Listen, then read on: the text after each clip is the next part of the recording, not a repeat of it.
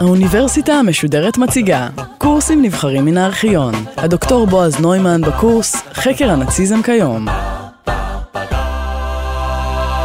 מה בין המפלגה, התנועה והמשטר הנאצים לבין מין ומיניות? מה בין מין ומיניות לבין רדיפה והשמדה של בני אדם? לכאורה נראה שאין קשר. ועם זאת מדובר באחד הנושאים החשובים והמרכזיים בחקר הנאציזם. הנושאים, הטענות והתזות בדבר הקשר בין הנאציזם לבין מין ומיניות הם רבים ומגוונים. ההקשר המשמעותי ביותר לבחינת הזיקה בין הנאציזם למיניות הוא עובדת היותו של המשטר לא רק משטר מודרני, המתעניין כמו כל משטר מודרני, במינו ובמיניותו של האזרח, עוד אשוב לכך בהמשך, אלא גם להיותו משטר גזעני. כמשטר המושתת על עקרונות של גזע, הוא היה רגיש ואובססיבי הרבה יותר ממשטרים אחרים למין ולמיניות. סוגיית זהותם של האזרחים המקיימים יחסי מין, ובעיקר עם מי, הייתה דרמטית ומכריעה מבחינת משטר שביקש לשמור על תואר הגזע. חוקי נירנברג, ששילבו את חוק האזרחות ואת החוק להגנה על דמו של העם הגרמני, אסרו כידוע על קיום יחסי מין בין גרמנים ליהודים. ונזכור גם כי הפרויקט הנאצי הרצחני הראשון, או לכל הפחות זה שהיה בעל הפוטנציאל הרצחני הראשון, היה פרויקט העיקור. זאת ועוד. מעבר לפשיסטיות של המשטר הנאצי, הרי שהוא היה גם משטר ימני שמרני קיצוני, שהאדיר, לפחות ברמת ההצהרה, את התא המשפחתי הגרעיני. אין פלא שהנאצים רדפו את המיניות הלא הטרוסקסואלית, למשל של ההומואים. ארחיב בנקודה זו בהרצאתי הבאה. בסופו של יום המשטר הנאצי היה גם משטר אוטוריטרי, טוטליטרי, שביקש לשלוט ולפקח בצורה רדיקלית על כל פן בחייהם של נתיניו, בין היתר גם על מיניותם.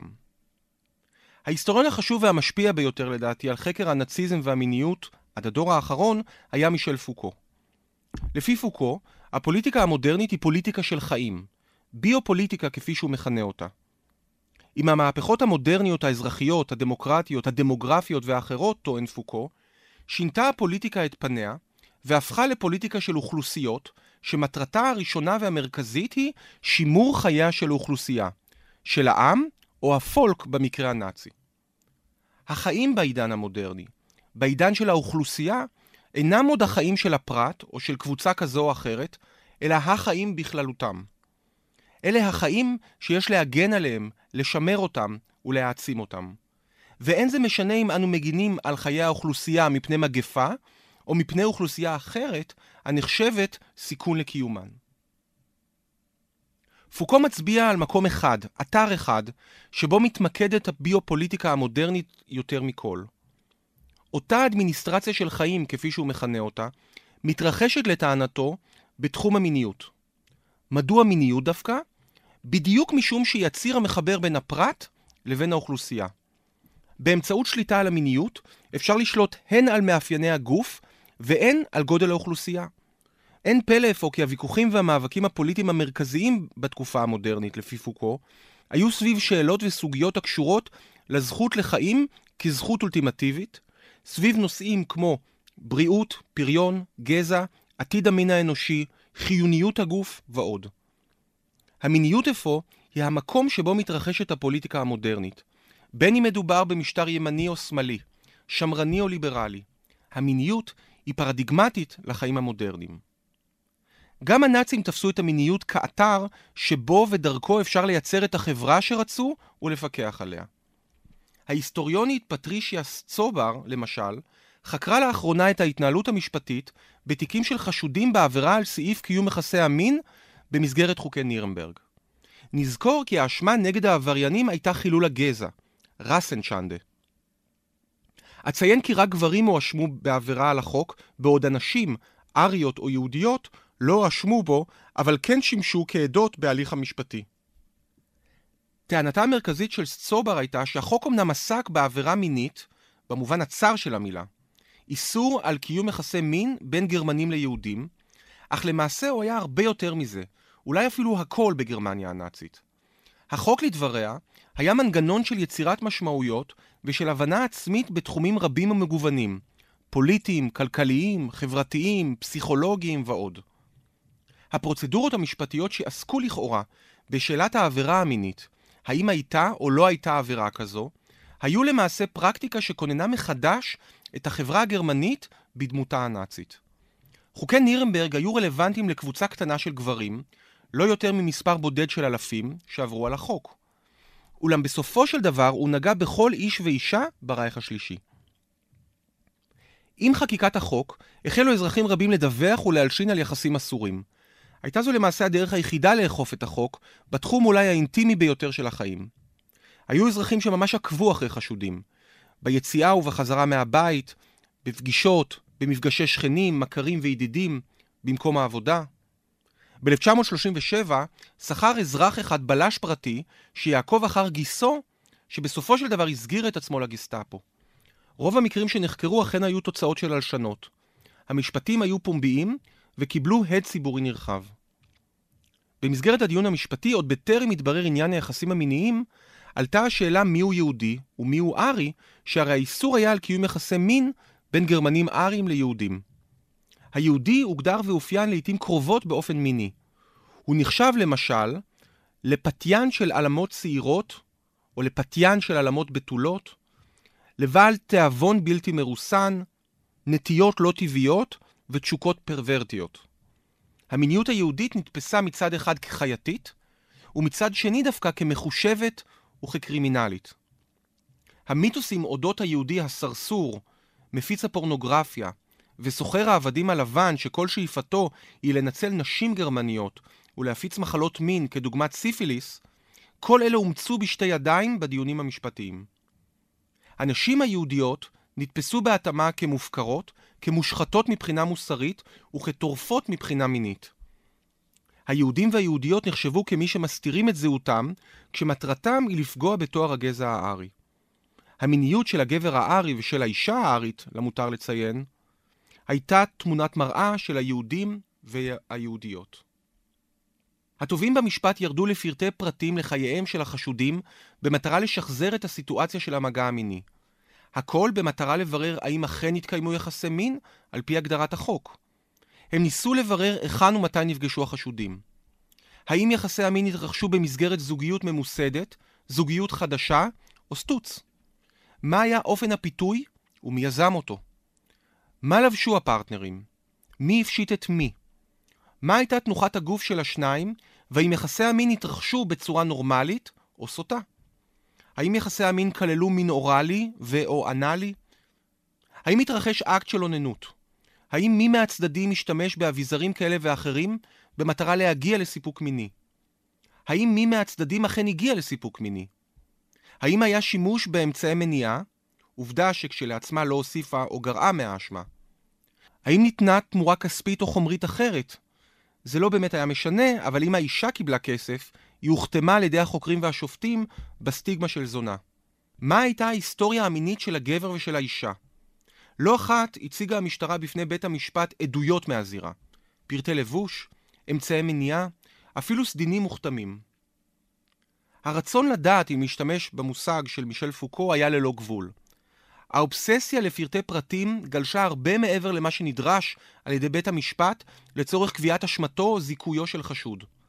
באופן כללי השיח שהתנהל בבתי המשפט היה שמרני וכמובן גזעני. כל מה שלא נועד להעמיד צאצאים מהגזע הנכון, נתפס כפרוורטי. עד מהרה השתלט השיח המיני על כל פרשנות של אינטראקציה חברתית באשר היא.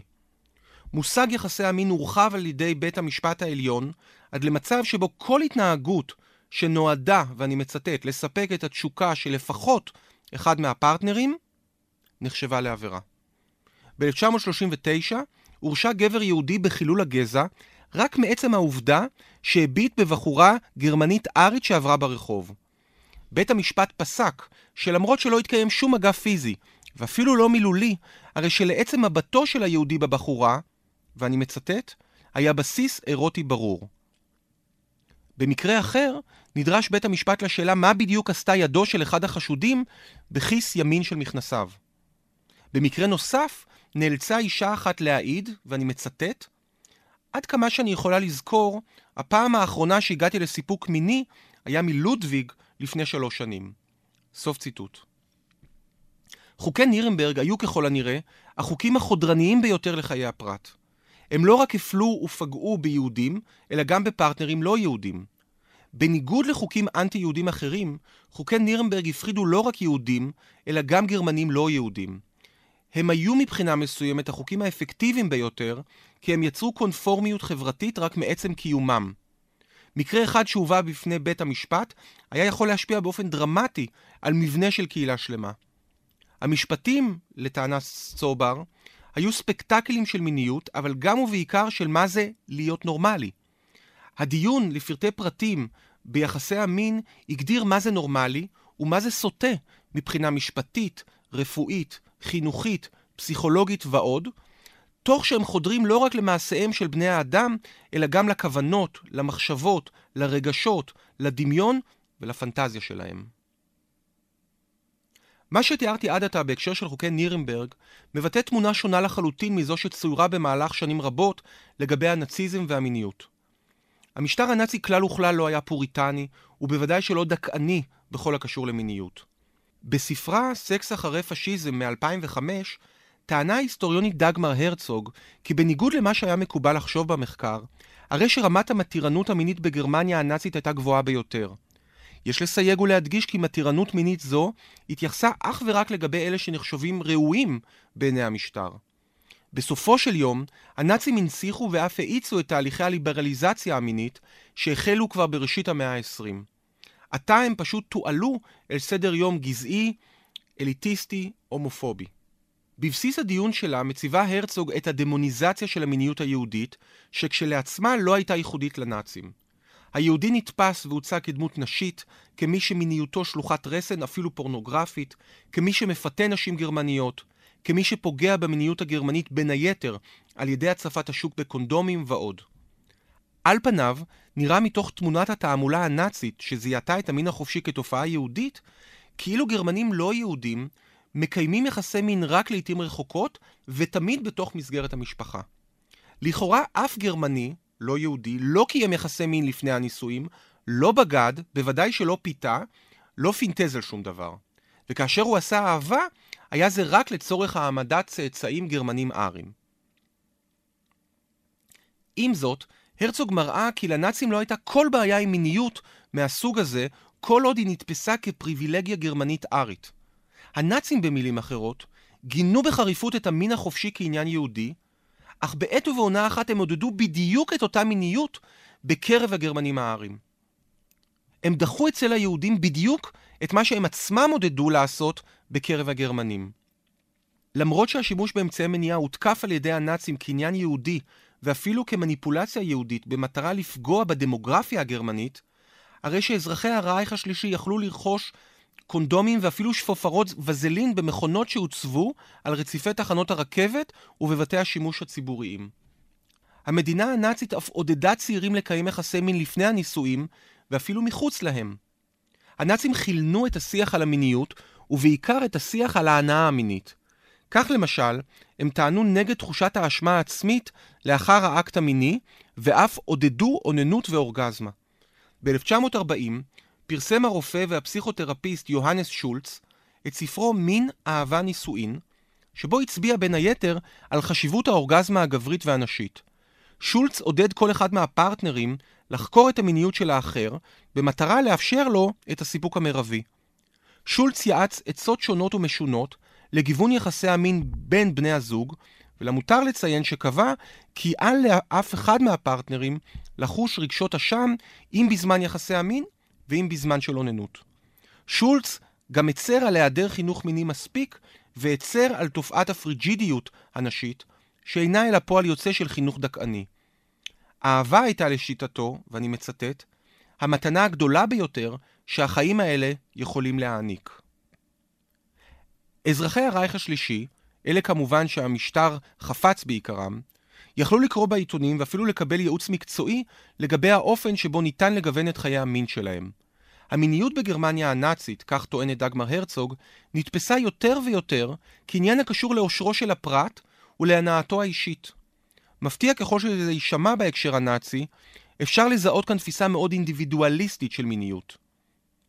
ב-1938 פרסם הרופא הנאצי פרדיננד הופמן ספר שבו טען כי בכל שנה משתמשים הגרמנים בכ-72 מיליון קונדומים, ושבסביבות הערים הגדולות, ערב אחר ערב, הדרכים המובילות אל היערות מלאות במכוניות שבהן, ואני מצטט, עושים בסגנון אמריקאי את מה שנקרא אהבה.